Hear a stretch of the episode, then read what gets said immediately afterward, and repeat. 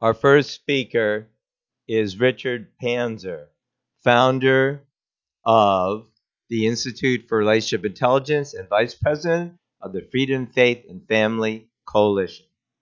The goddess Ishtar, a goddess in Egypt and several other civilizations. She's basically a transgender, androgynous figure, male, female figure. And so this is actually, if you look at it from a spiritual point of view, it's essentially an attack on the biblical view, right? In Genesis chapter 2, it says that God created the first man and the first woman in his image. He created them.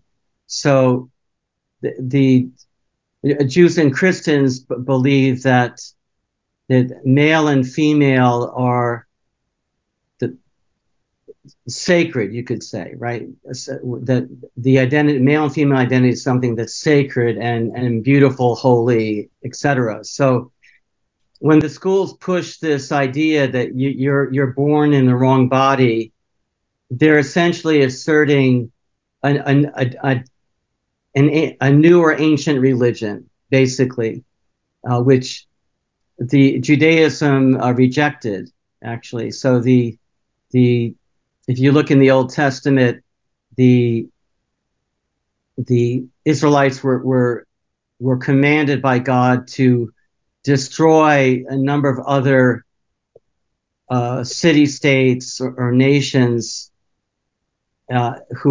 which many of them practiced these pagan religions, which included, child sacrifice, temple prostitution. Families would sell their 10 or 11-year-old, mostly girls, but also boys, to be temple prostitutes. And so the revelation that was given to Moses included a command to reject, this sort of polysexual religions. There were commandments stating that, of course, you cannot commit adultery, but also you cannot have sex with animals. You cannot have sex with your relatives, your children, your nieces or nephews, your father's wife. So apparently these were practices that were, the reason there were commandments about this in Leviticus 18 is because those other cultures, they were doing those things. Even in the Hebrew Bible, there's a commandment: you cannot sell animals to people of other nations. Why did they say that? They said that because those animals would be sexually abused. So that's one of the reasons that the Bible says you should not sell or give one of your animals to these other peoples. So if you look at what's happening today, it's like the return of this ancient pagan anti-biblical religion, actually, but it's backed up with a lot of money. And if you look at WPATH, which is the kind of the main transgender supporting organization, which receives a lot of money from the Tawani Foundation, it has this kind of, they have their own medical journals. They do what I call agenda-driven science with shoddily done medical studies, which comes in the tradition of, like, Alfred Kinsey also did fraudulent research. And then Dr. John Money in the 1960s was promoting this idea that this idea of gender, this concept that your gender is different from your biological sex. And he promoted this, and he he did this famous experiment with a boy whose penis had been damaged at the age of like 18 months. And Dr. John Money, who was at Johns Hopkins Medical School, he advised the parents to raise this boy as a girl. He believed that, you know, the gender identity is very fluid. So they gave this boy female hormones and so on, but they dressed. He was given a female name. He was wearing dresses, but he didn't really accept this idea, even though he had been kind of trained to think he was a girl, but actually he rejected that. Unfortunately, he and his twin brother ended up committing suicide. So there is this kind of problem of in our culture today, which has become an anti-Christian culture in a number of respects. We worship so-called science. You know, we believe that if someone with a PhD or an MD degree says something, it must be true. And unfortunately, there are obviously, you know, excellent scientists and medical doctors who care about the truth and who care about people, but there are also people who have other agendas and who are willing to do things which are unethical. Essentially, they're doing experiments on young people, in this case, who may be depressed or who may need counseling, or they are autistic. They don't get along with other girls in their school because they're not as socially adept, or the boys may not be very athletic or something, and they may struggle to feel they're accepted by other guys. And so in my opinion, they're victimizing young people who, you know, need friends or need you know, mentors, you know, need support, right? And it is like a religious cult, you know, backed up by agenda-driven science. And so that's what we're facing here. I do think that there are several nations which have begun to, Netherlands was a pioneer with transgender surgery, then also the UK, but they begin to pull away from this. They realized that they were, you know, pushing these treatments on young people without giving them counseling, without helping the young people. So there are several countries which are pulling back away from this agenda, and there are some states within the U.S. I think there are about 18 states that have passed laws which essentially, you know, ban these surgeries and treatments for minors. So, I mean, if you're an illegal adult, then you can go ahead with this, but they're trying to stop it for, legal minors. And then there you have states like California, of course, which basically are saying, we're a sanctuary state, you can come in from another state and we'll give you these hormones. We don't care what your parents say, we'll give you the surgery. So it's almost as if our country is being split in half between states that respect more the biblical viewpoint versus states that are more, you know, leftist, secular humanist, and are aggressively, you know, pushing the transgender agenda. So I do think that the Epoch Times does a great job in educating people about this issue and other issues.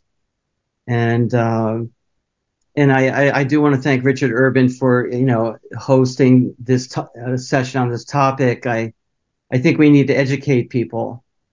And so that's a good effort that you're making.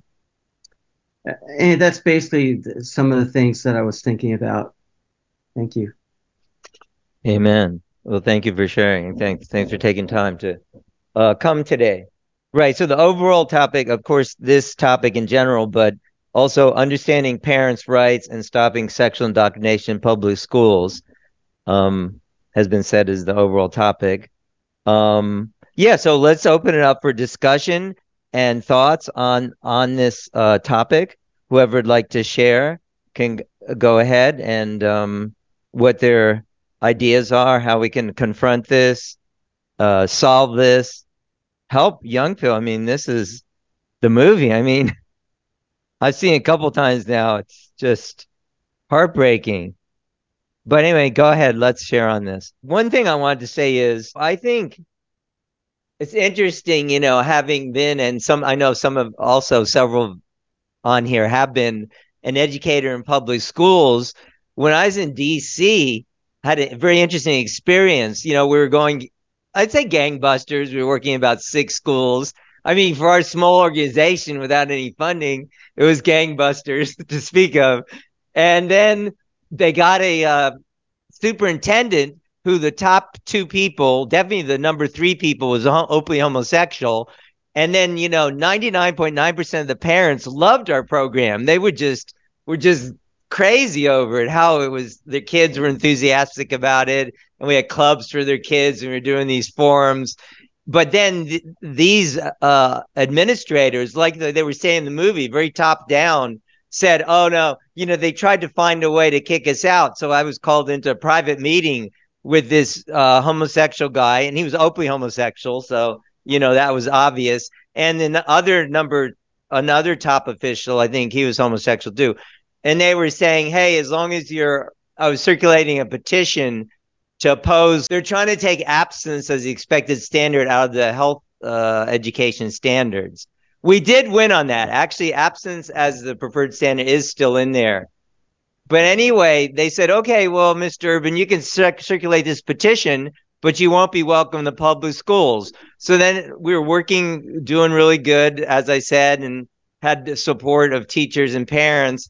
And then I made, quote unquote, a technical mistake. Like I went to the school a day before my background check cleared. Of course, it was kind of pro forma. I've been working in the school for years, but they said, hey, you need a background check.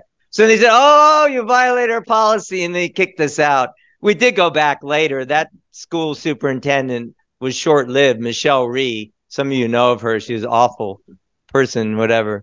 But anyway, the point being, it's definitely agenda driven by a very few people from the top down. And other point I want to make is my proposed solution is teach sexual abstinence. Because why would they oppose sexual abstinence? Because they're with this pagan agenda, like Richard said. So when you're teaching abstinence, it's like, oh, they just can't have that. It's like short circuit, and they want to get rid of you. That's my experience, as I just shared.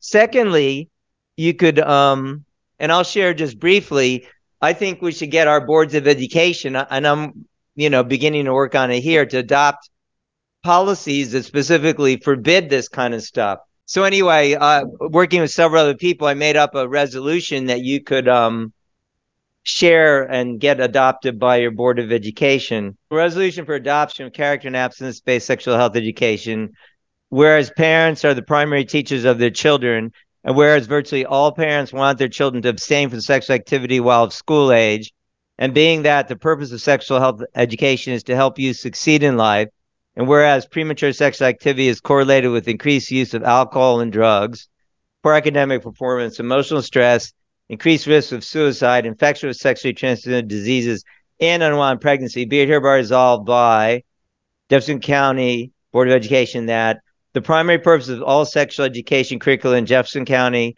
will be to teach the benefits of abstaining from all types of sexual activity and physical sexual contact while of school age. Marriage will be presented as an attainable goal and the appropriate and morally acceptable place for sexual activity. When we become legal adults, and also as the most beneficial arrangement for the children that may be born to married parents. Since the discussion of same-sex attraction and gender identity is not conducive to these goals, and same-sex attraction cannot be confirmed without physical sexual contact, these topics will not be included in the sexual education curriculum. Further, the prevention of child abuse through affirming each child's agency is an important goal of sexual health education. Therefore, young children will be taught that no one should touch them in the area covered by their bathing suit. Older children will be taught that no one should touch their sexual organs or other body parts in any way inappropriately. So that's the resolution for adoption, character, and abstinence-based sexual health education. Due to technical issues, our next speaker is brief, but this is an important comment from Stoyan Tadin. Understand the reality and take ownership of the fact that it's not they made this happen, but that we made this happen. Our next speaker is Jamal Johnson. Very few people were volunteered to work on behalf of the era after the coming of heaven, or the era after restoration, for the fourth Adam's realm, to help clarify absolute sex. Very few people. And they don't even view those people as precious workers among us. Sins of omission, like you said. So we have a lot to repent for, because the principle of microcosm dictating or suggesting to the macrocosm, or setting a condition for the macrocosm, is totally in play. So all those people that worked against people that were clear that we should go out and clarify these things, it's not just that. God's going to have a very hard time replacing the unification movement, because those people have to learn to cherish Father in a better way than we did. And God can do it, I'm sure.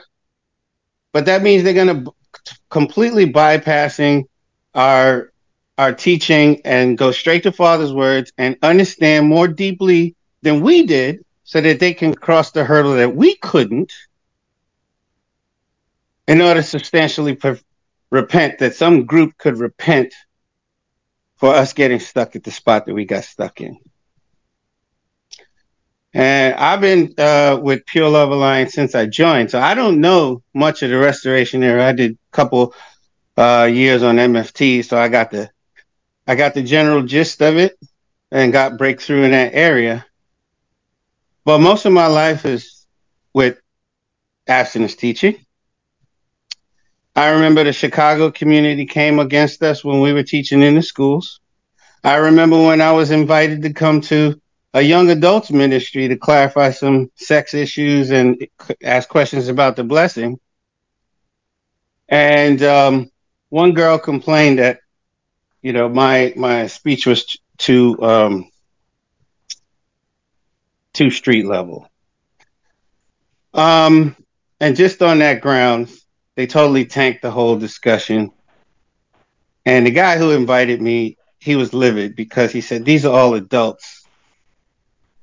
But nonetheless, you know, etiquette was more important to us than clarifying the topic. And I know that God needs this to go around, because Father said, if you teach your country abstinence before marriage and fidelity in marriage, that your spouse's, the key to your spouse's organ belongs to you, and the key to your organ belongs to your spouse, your country will go straight to heaven. Said that in Owner of Peace, Owner of Lineage. So it is true that we are the microcosm that must repent. Okay? And we hold other values higher than this central family values issue, which is centered on absolute sex. We had the name of a family federation, but did not behave like a federation of families. So if that is not repented for, then God will have to raise up some other people that understand Father better than we did. Jew. Amen. No, I really want to appreciate what Jamal just said. I think that I agree with him that this is kind of the core of Father's message. And I mean, look, Father's thought is kind of voluminous. That's why there are like, what, thousands of speeches that he gave. And so sometimes I would think, wow, there's so much here. I don't even know what to say to people sometimes because there's so much, right, that he spoke about. But actually, you know, as Jamal just said, this really is the core. This is the core of Father, in my opinion, this core of Father's teaching. So, yeah, and I think anyone who talks about this, people are going to be interested. I agree. You look at Christians, they are getting into the issue of identity. That based on identity, you have power to do lots of things or reject a lot of behaviors because you just don't see yourself that way, right? You see yourself a certain way.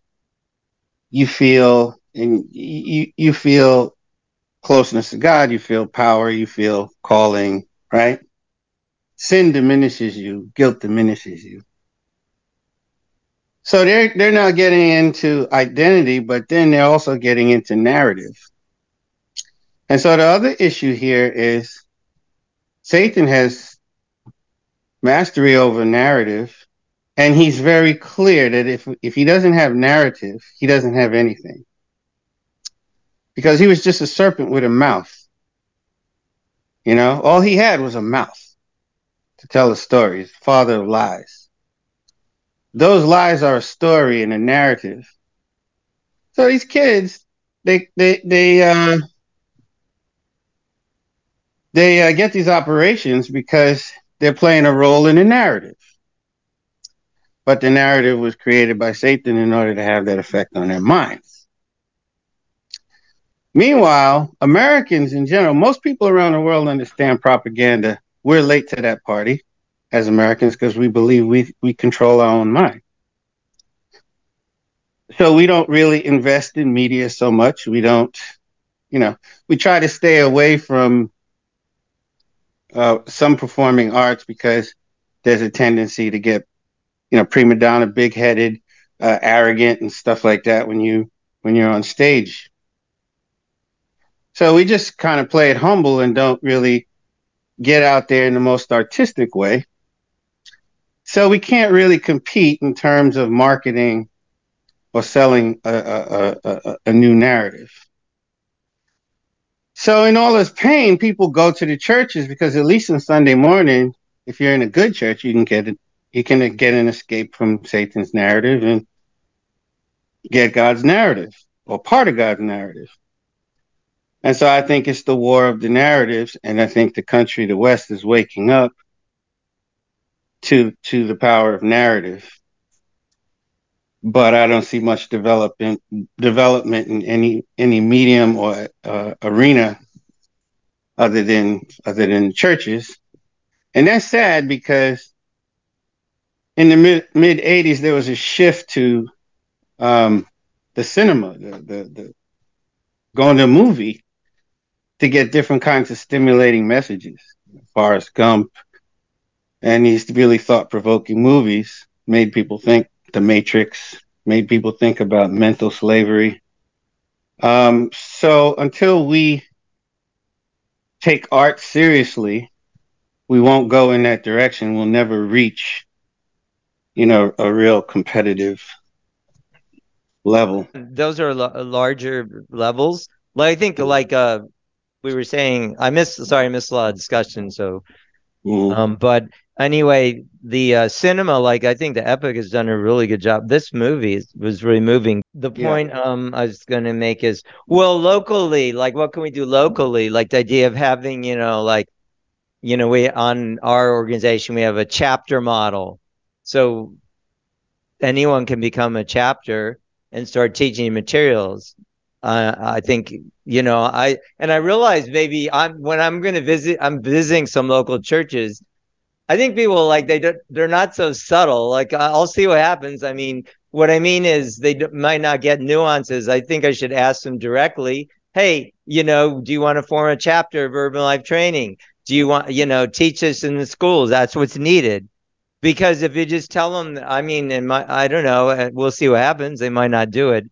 But I mean, there just seems to be, I don't know. I mean, I think you were mentioning, Jamal, I did hear you saying, you know, very few of us were teaching the absence-centered material. And we're unificationists, most of us on this call, if not at the moment or whatever. Anyway, we know about that stuff.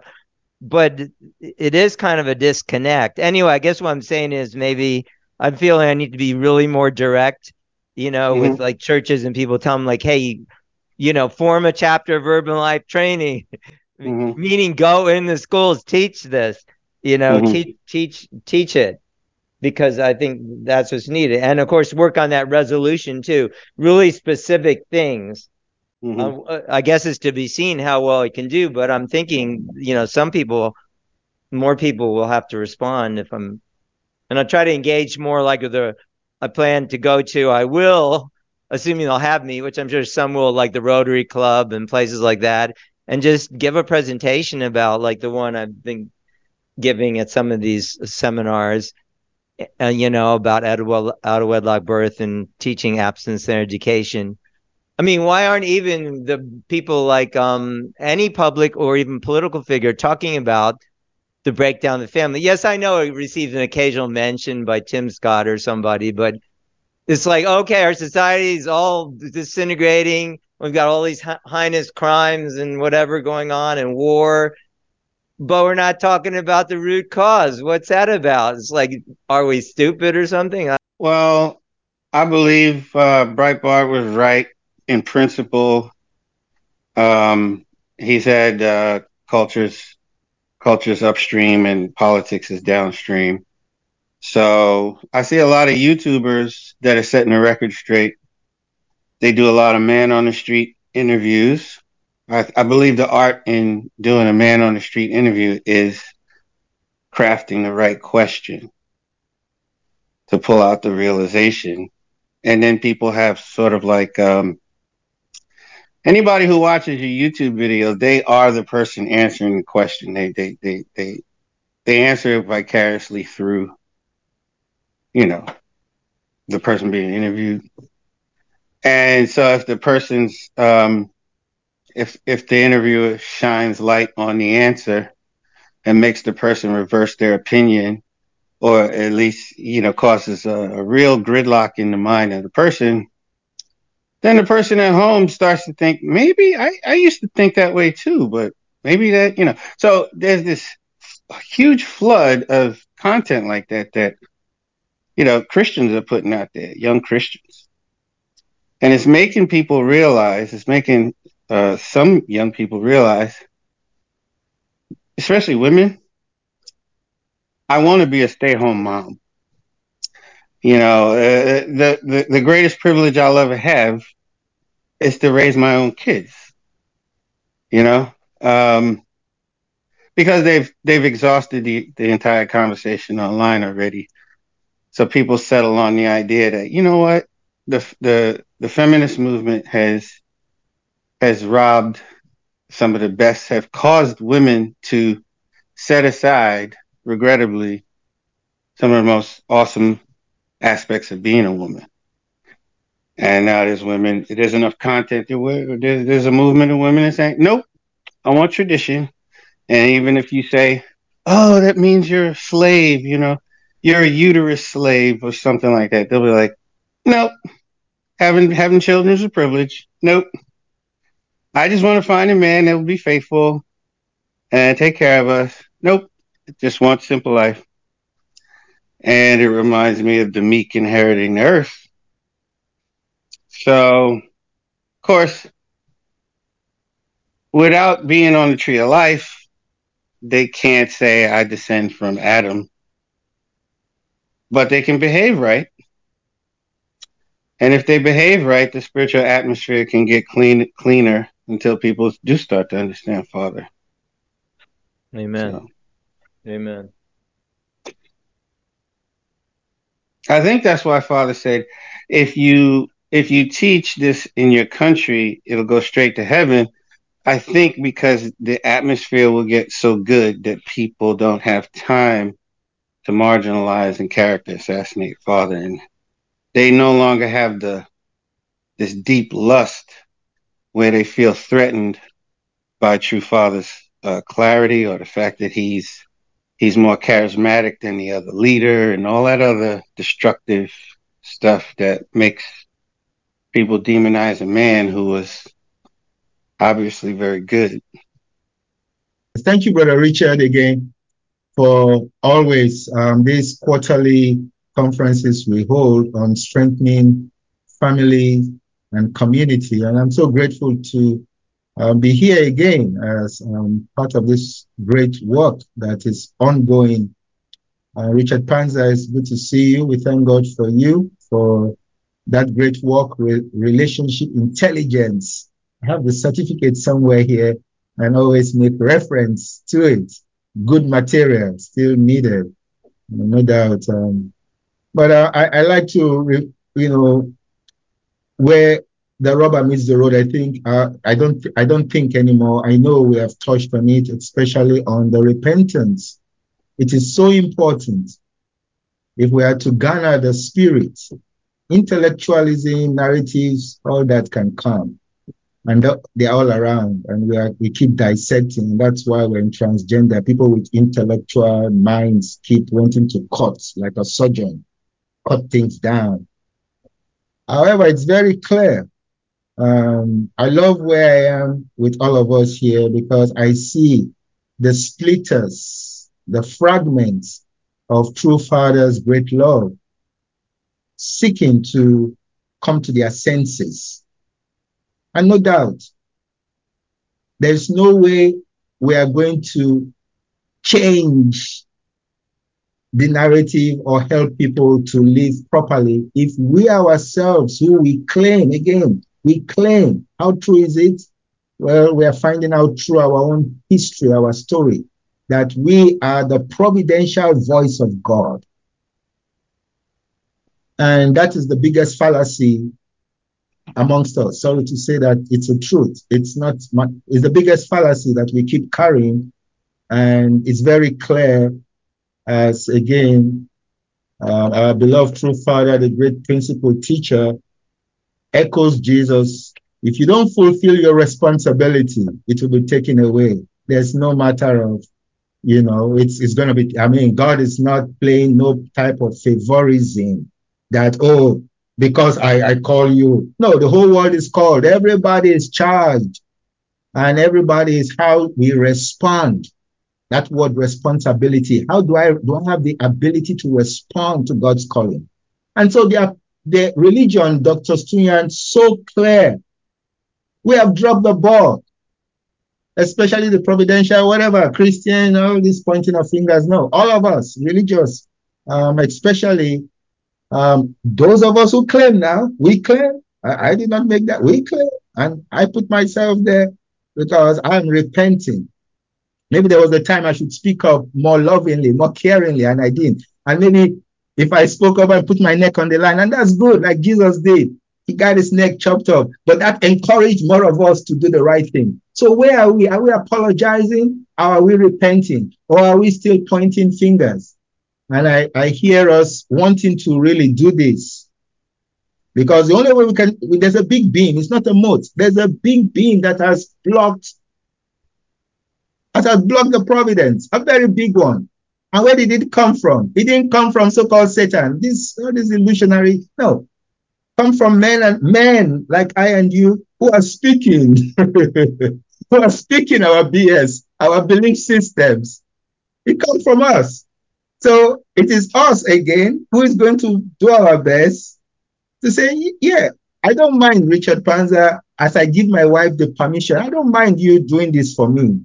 As I tell my wife, please, because I don't want to go outside with all these moats around me and claiming, I have no. And if we can give each other that permission, that love permission, and say, listen, I am really responsible, darling. Please help me. I'm really responsible, Richard. I'm really responsible. Please help me. Help me. There's some things I know not right about me, which means there are some things not right about you, right about us. But to keep on a belief system, again, with the Bible becomes very problematic. Very problematic, especially if we hold on to the Old Testament plagiarized. Yes, it's plagiarized. Let's be very honest. As a Christian, as a unifier, as whatever, I don't care those titles. As a human being, a spirit being robed in flesh, we've come to realize clearly we cannot be beating people up in their head with our BS, our belief systems, no matter how any book talks about it. It's a non-starter, because we see that that's the issue. Persons want to beat other persons up with the same book, the same belief system. So, Richard, what you shared is so true. Money is what really is driving this agenda to an extent, the fallen nature that has taken over men, not women, men in particular, who are lusting over money. Money, again, power. It comes with it, but it always starts, as you noted, with that kind of thinking that, oh, we can do better. Transhumanism, you know, we are moving in that way. Very clear. This is part of transhumanism, this ability that I can transcend where I am and be with you right here as if we're in real time. Oh, it's transcending that where we used to be as so-called human. Do you know, my brothers and sisters, you know this, the best of us believers in those days condemned radio, condemned TV, condemned all these things that no, they are not of God.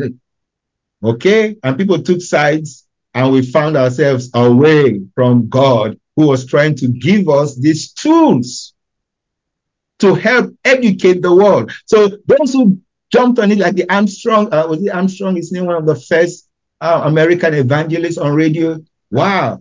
Holstein, the son of the father of Joe Holstein or so. He was one of, anyway, though, we see how they could influence, as Jamal is speaking clear.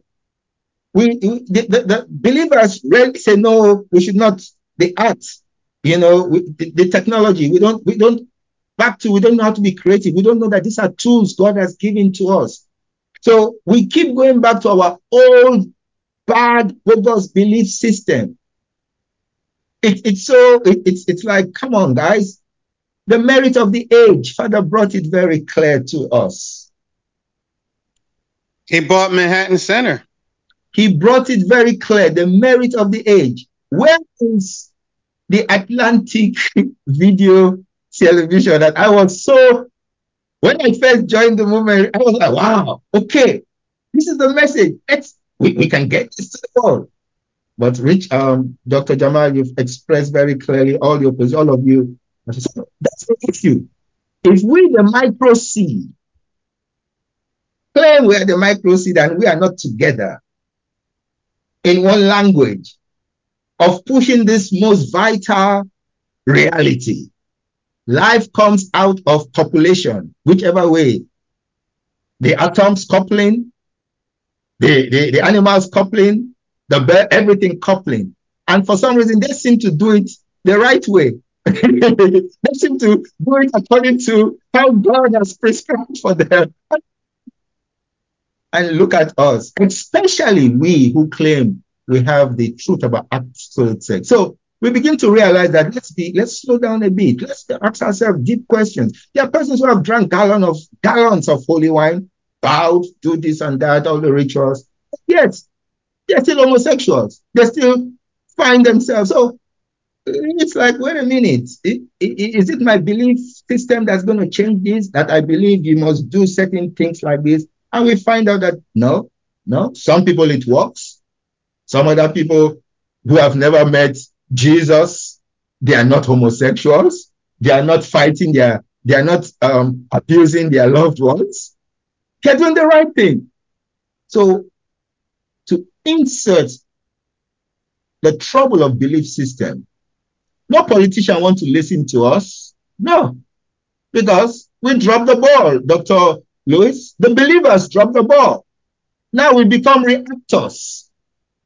Reactionary. Oh, this school dog. Oh, this one wants to do this. Oh, this one.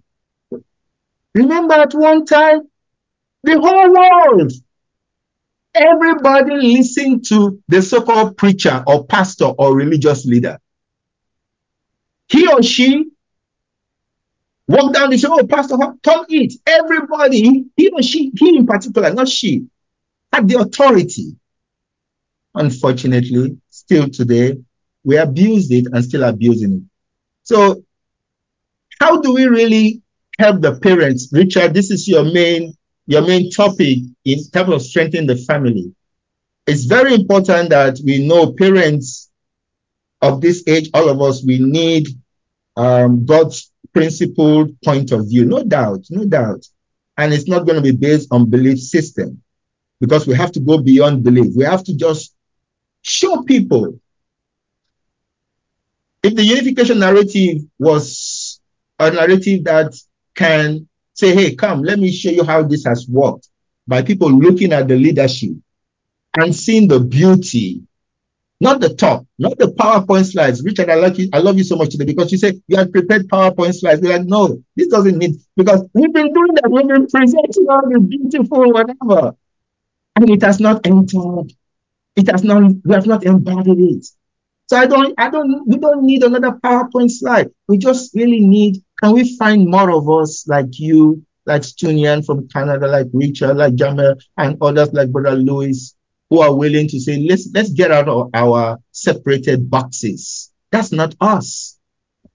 Let's get out of the funky BS that we've been putting forward, which has not really worked, no matter how we try to polish it. It has not worked. Let's get out of these boxes first, and really find a way to do a powwow together. And really couple. When I say couple, let's couple at heart. And when we do that, Brother Richard, I'm telling you, when the world can get news, because the world is not deaf. Anyway, the world is not deaf. People see, people are seeing, just like what's going on in Palestine. People are not stupid, and people are going beyond belief system. So, thank you for allowing me to share. Richard, continue. That video is so important. That's a video that we have seen several times, but we need to plan more, with others to really, because that video speaks for itself. It speaks the truth, and it's allowing me question, where have I been all this time? I haven't stood proactive with what we call absolute sex or just sexual ethics. We haven't displayed it amongst ourselves. And there's no way any one of us going to go point finger at somebody else without first cleaning up our house and think we're doing it. Thank you. I'd like to add to something you said not speaking, but something else. And I have a testimony I share with very few people, because it was a different walk. And there's problems with that, I imagine, but here was my walk. I read in 1999, the father said the blessed family is the most valuable thing. And I think I told you guys last time. And so I moved to the Philippines and gave up my role in CARP. Because I said, I have to live this way, okay? If I don't behave like my wife and our future children are the top priority, then it is just talk. Now, living that way can make you seem very unreliable in an organization that you would just up and leave. But I also noticed it's not easy to have those priorities. And this is what I discovered, and what I think I at least have the position, the condition to say this.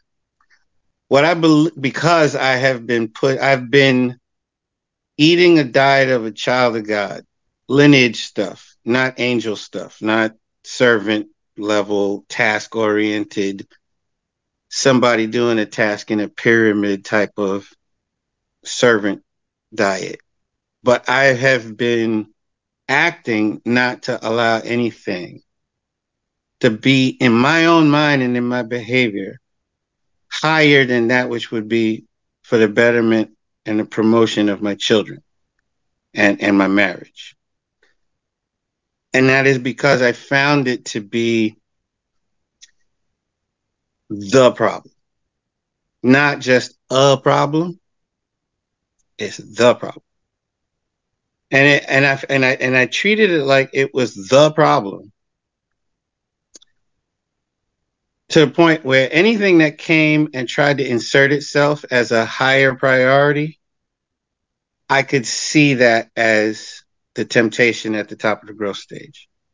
Yes, Jamal, you are a great example. I want to echo that and let the world hear, because Jamal, I've known you not from a distance, but I've known your spirit beautifully all this time.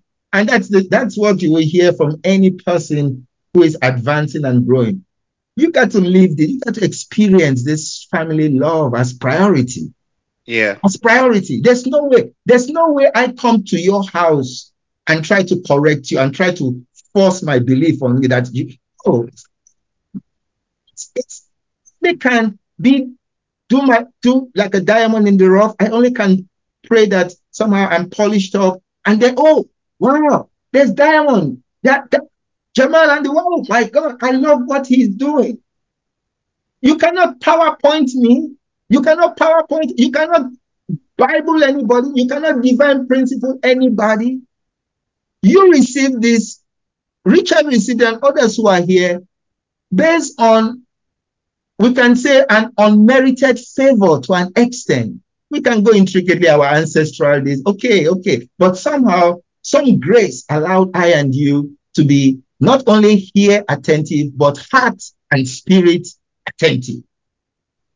And so this is part of the humility we all need, because not everybody, and this is so beautiful, not everybody has that portion of grace. So this is the dark side of what I experienced in 20 years of always trying to make that maneuver. And I'm going to talk about what seems to come out of the woodwork to come against me, that is offended that, well, basically offended that I walk like those are my priorities. So without describing them, I'm just going to skip to the end and say, those are the things that I would say should be repented for in the movement, because I take it that we are all supposed to move, and this may sound arrogant, in the direction that I've determined that I'm going to move, where my priority is not following the able figure or my standing in an organization. It's not going to be my top priority anymore. I'm going to shift. Well, the organization is going to be offended, and I'm telling from experience, but worse than that, the organization will act like Satan. So in March, I was kind of liberated from vacillating. I was like, no, it's me. It's my delivery. I'm like, I don't know what the cause is. I can't be. But so in March, I was following numbers. God talks to me through numbers a lot. So I was following 423. So on that page where I was looking for 423, all the 423s in the Divine Principle book, I found in 422. Okay. Anyway, it said that through the course of history, religion is good, but newer religions that are doing something more meaningful for God or closer to God, if another religion comes against that one, it has moved to the side of Satan. And now I'm getting close to what I'm saying. So the third Adam's realm, which is the unification church realm, its job was indemnity so that true parents could come in 92. it doesn't understand a lot of these follow your conscience above able figure kinds of concepts. It doesn't understand this discussion about sex. And in my experience, it works to prevent it, like crucifying Jesus. Okay? It works to prevent those things. So I'm just being clear that there are some specific things related to the shifting of our mind and priorities. And among us is an offense taken to that shifting of the mind. So when I'm saying repent so that we as a microcosm can see, help God seed with this good condition the rest of the world, through our own actions, they can be multiplied in the world so-called outside. This is a specific repentance that we need to see on the inside.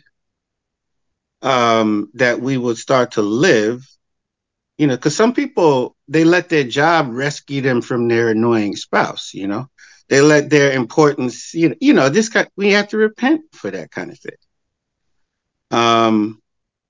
And I do believe in micro macro. So to the degree that we are discussing this type of repentance and this acceptance of the dynamics of the realm of fourth Adam and how family centric it is and how it is now the top priority. I guess that's what the repentance looks like. Us being kind to that discussion and us holding ourselves to, hey, I could get this promotion if I just work my butt off and not see my kids. But you know what? I'm going to act the other way. Like, I don't know how reasonable it is to expect people to do that. And I can honestly say that I'm worried because not many people in history put away the old era. You know, there's always a crucifixion that's more likely. So when I said, yeah, God could replace us, but he's got to find people that wouldn't, you know, do what we're doing, I guess, you know. Well, thank you for allowing me to get more specific about what I meant, because that is really what I meant. Thank you, Richard, brother, so much. I pray we can all be willing to be crucified, meaning to crucify the old. And this is the beauty of crucifixion. It's not Jesus crucified. It's really crucifying the old theology, the old ways that are not effective, and uniting with a higher, better realm of clarity, which many times, again, it's so sad. We have to keep on this, that belief system. Once people are still in BS, I believe this is this person is this and that. Belief system.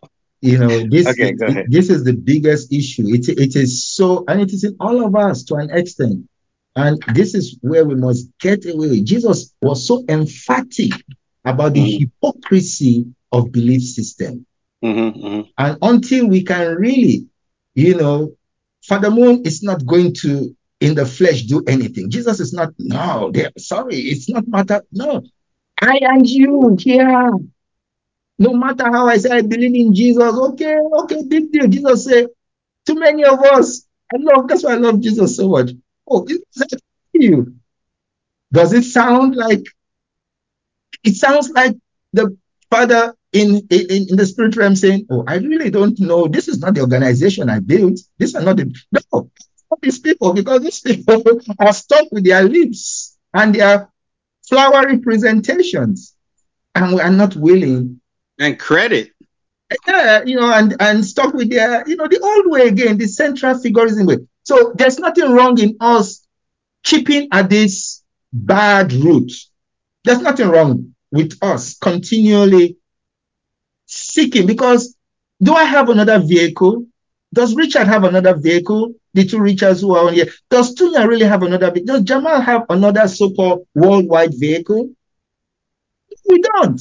The worldwide vehicle we have was already prepared for all of us who are willing to take responsibility, not willing to be stooges. So you're out of the movement because you were doing the right thing. Father Moon was out of Christianity because he wasn't willing to be a stooge and just follow whatever So you're so right. When we rise up to our true self and when we get the true response ability, which I haven't found yet, we are still working on it. And even when we find it, not everyone would respond because you are so passionate and you got it. It is okay. Beloved, that's okay. That is how we develop to have the parental mind like God, the true parent mind. God is not going out here and killing everybody and having a problem with anybody who doesn't believe and follow God. Oh, it pains the parent, it pains God. We have totally been violent, not by the sword of our mouth. We have been so violent with it, by the sword of our heart. Because we come and address people all the time with already condemnation. Let's be honest. We saw it very clearly as an ACLC leader taking people out. I fell into that trap. Instead of coming to love people and show them the beauty of marriage, we come there with other missionaries, other unification, whatever. In a way, I have already condemned them.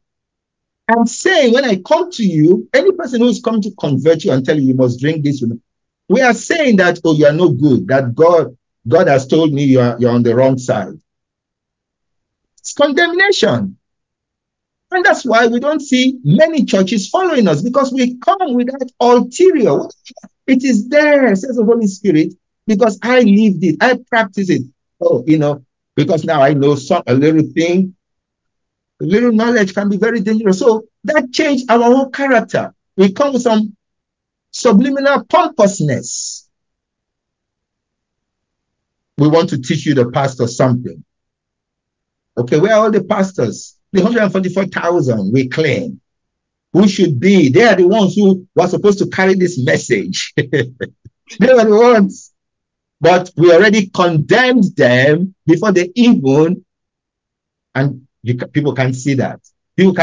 Our hearts have not gotten to that. That's one of the repentance I have to do always, because I participated in going, just like a street evangelist today. What are you going to come start and ask me, do I know God? When God is all around me. What are you going to tell me? Oh, you're going to start with, oh, you're going to hell because you don't know Jesus. Oh, I'm here to tell you about, you don't know true parents, so you're going to, that's insinuations. So back again, Brother Richard, what you are doing, I pray will become a proactive, not a reactionary, because reactors, that's what religion is doing right now, is reacting. And then after there's a certain level of calmness, we go back into our shell or whatever. We have to continue with you, Richard, to be proactive and bringing out these things that allow us to see. As Tunia, and I have to keep emphasizing, religion has dropped the ball. People don't want to hear from us until we can show them better. Let the headlines tomorrow read, oh my God, the Unification Church in Japan has really repented. Or let the headline read something more beautiful. The Moon family is back together. Let the headline read, oh, the Sanctuary Church, and let the headline read something of value. I love you all so much. That's my 2 cents. No families will be strengthened in the world, no communities, unless we, the micro, as Lilia, she brought that word, your beautiful one. She brought that truth. Unless this seed is cleaned up. No matter how much Jamal knows, no matter how much Sunya knows, no matter how any one of us know, where's your foundation? How many persons can I reach right now? Nobody. I can only reach 10. Okay, maybe 100. Big deal. There are 8 billion people in the world. 8 billion. How do I get pompous thinking I've done something? I ain't done jack. Done nothing. And yet we are fighting each other. We're over belief system. Who is the only begotten son, all this nonsense hubris. I mean, it's just a stupid, sorry, the Lord said, Jesus said, condemn this totally. total hierarchical, parasitic, Pharisaian system, sucking like vampires, sucking the blood of God's empire in the name of, say, we know the second coming. What second coming do you know? Tell me what second coming. No, somebody please tell me how that second coming has changed the world or has plunged the world back into this archaic hubris of I know better than you, and yet you cannot display, you cannot demonstrate to the world how you know better than the other so-called belief system. When you are infighting and you want to convince me, I should go convince somebody on the street to come be a part. Come on now, it's not going to ever, let me be clear. It's not going to, this is so important, this person, it's not going to ever work. We can feel good about it. Yeah. But I don't feel good in that sense. I don't neither do the children. And the children are at stake. Look at our young children. How many of them wants to be part of the blessing these days? Now, let's be very honest. How many of them really want to be part of this kind of talk that Richard and others have been pursuing for so long? This, how many? Apparently less than 20%. Okay, so terrible. And I would say less than 10%, because all the blessed websites I know that I go in there and you see only one or two persons applying for blessing. Mm-hmm. So on that level, total failure. And yet we want to keep insisting. Back to Jamal, what you said. We now are enemies with our so-called second generation, in a way. Mm. The first generation has, that's why this language is, again, I will end here, sorry. Dr. Stoyan gave me a beautiful word this morning.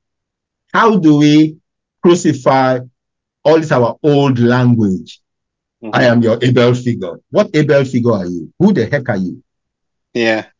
I am all this territorial based language that does not empower nobody to really become, as the Holy Spirit has guided through Father. All of us are messiahs.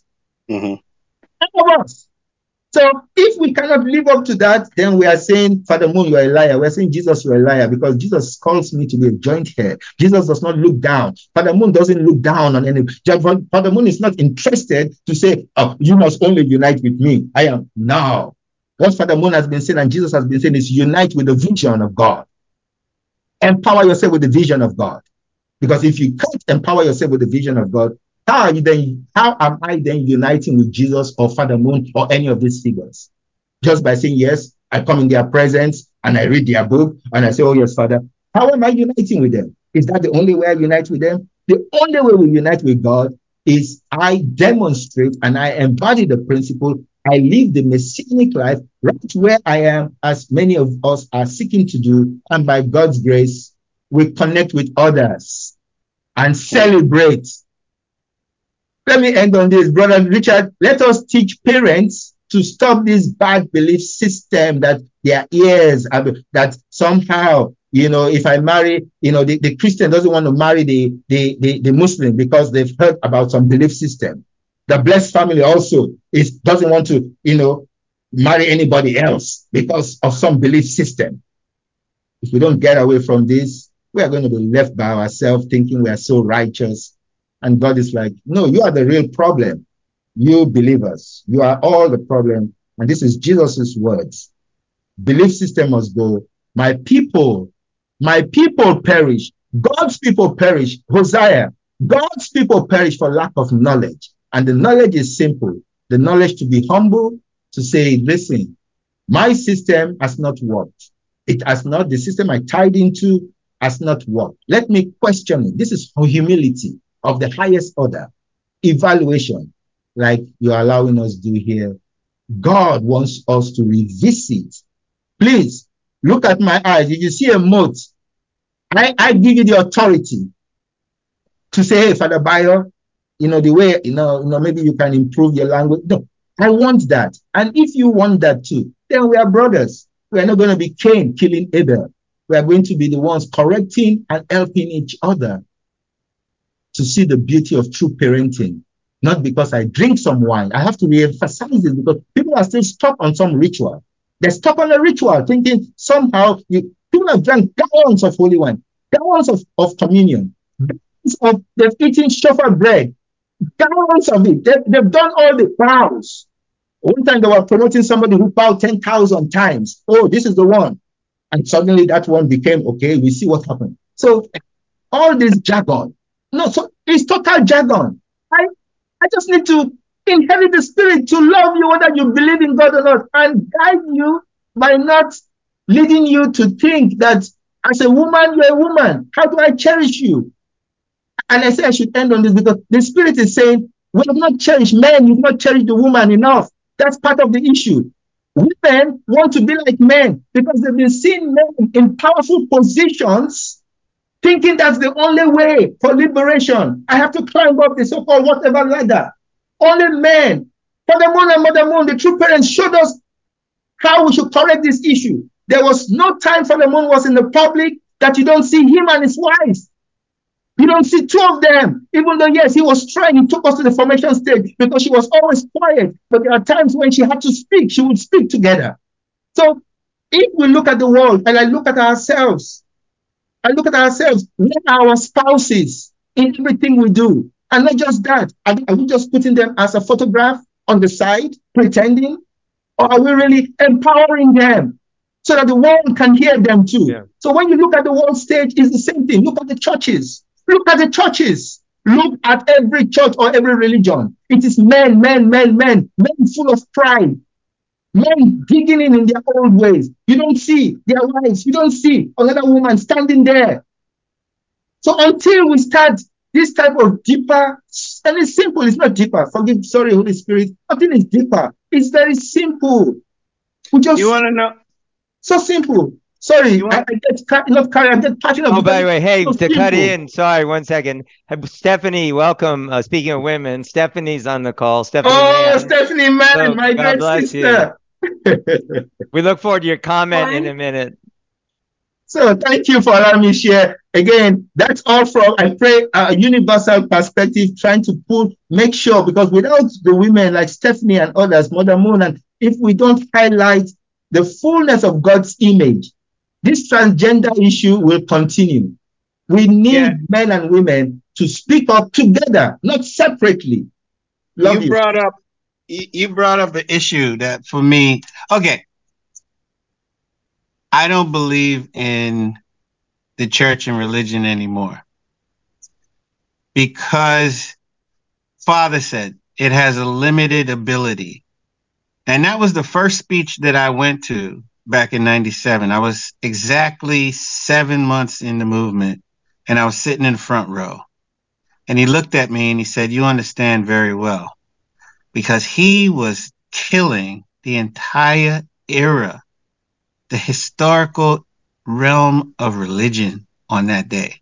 Actually, he formally did it 20 days earlier on, I think it was August 8th, 97, but his first engagement in the U.S., you know, he picks a topic for a while and he runs with it for like 2 months, 3 months, right? So his first time talking about this in the U.S. was May 1st, 97. And I was my first time being at Belvedere and seeing him, you know, like in the same room. So I've never forgotten this.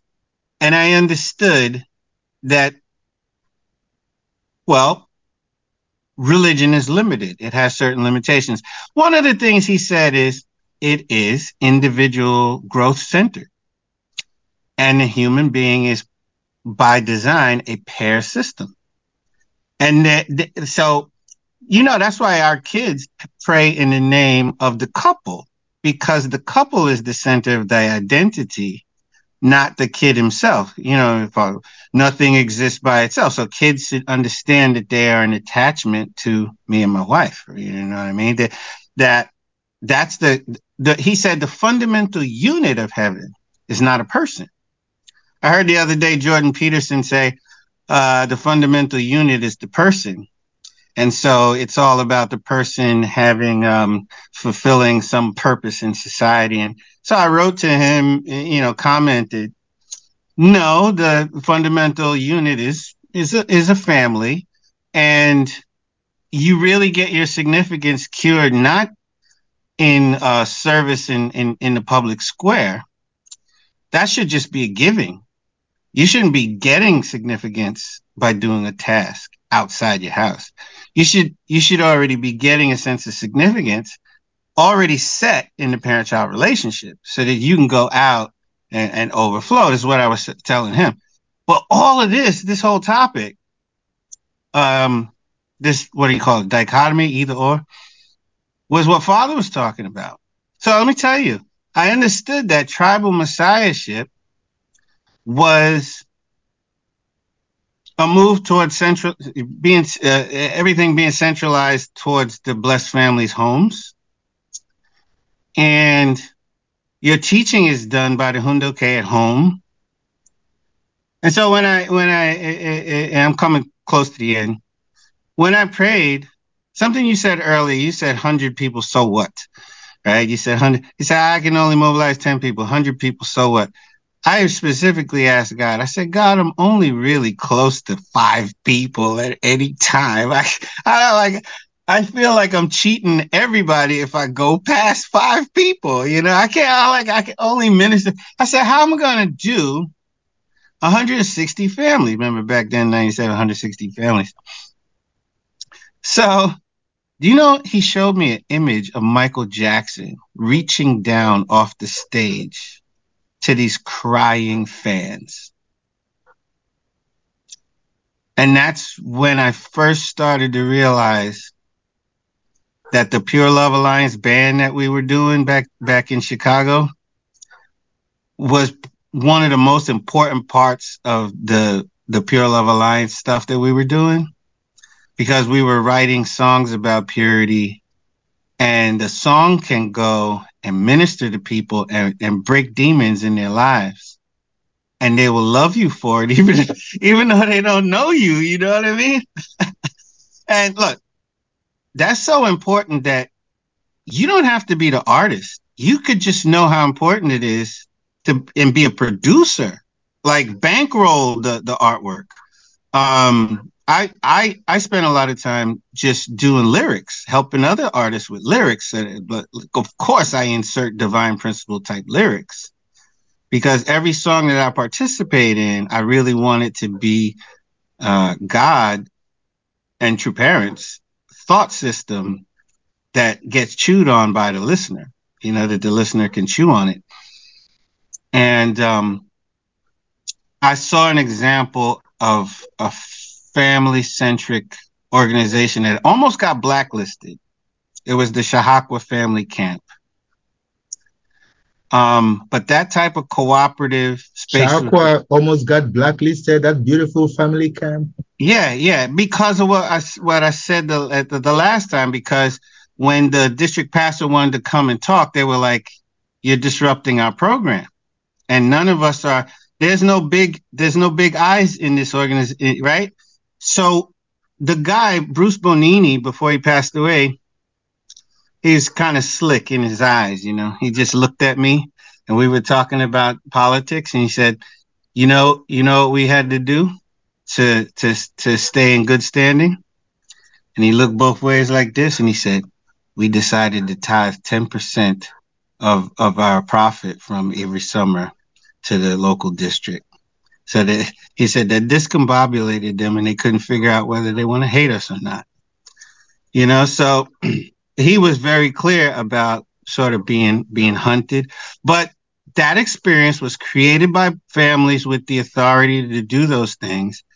And it was an experience that you can't find, and it was an affirmation that you can't find in a top-down type of thing, merit-based type of, you know, hierarchical thing.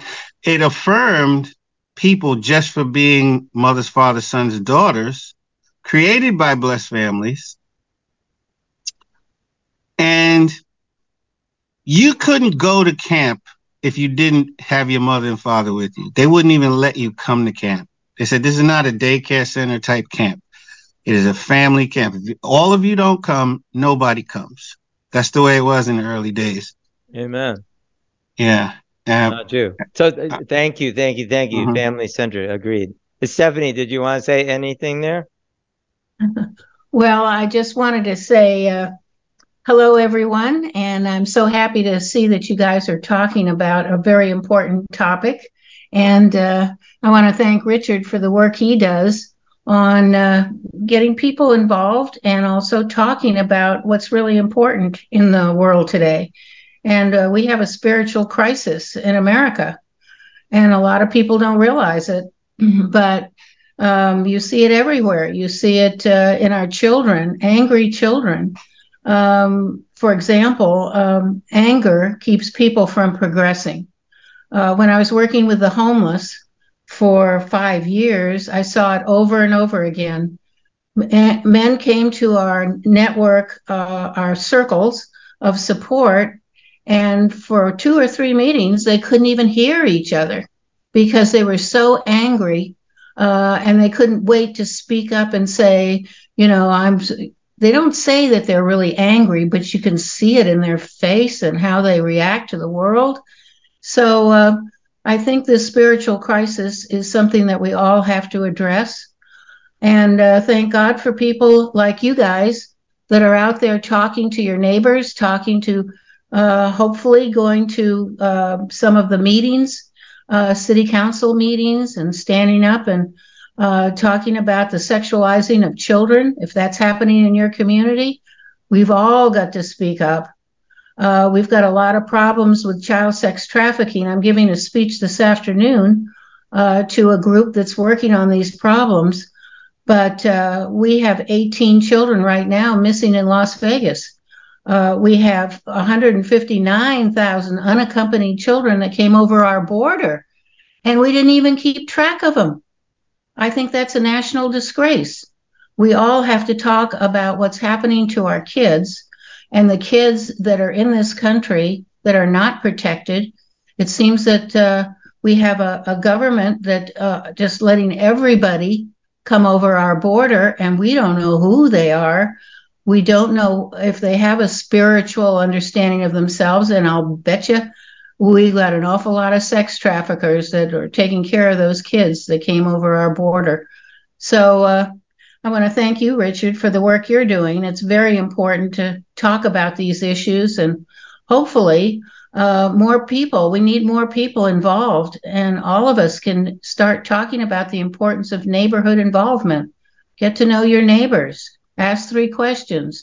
One question might be, have you been a victim? Another, what's your biggest concern in our neighborhood? And will you help?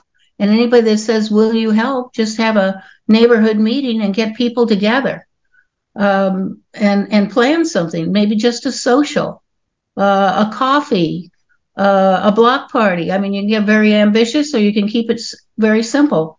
So we need to get together as Americans. Because we've got a lot of forces against us. I'm seeing it all the time. And unless Americans kind of wake up, and I think they are, I feel really blessed that so many people are really getting concerned about what's happening to our kids on the campus. A lot of angry children, they don't progress. If they hold this anger within their spirit, they have to have love in their heart to, you know, make progress. And that takes people talking to them, letting them know about the power of the human spirit. So anyway, thanks again, Richard. I can't stay very long because I've got this talk coming up, but I did want to say hello and congratulate you guys on the work you're doing, and get out there and talk to the public.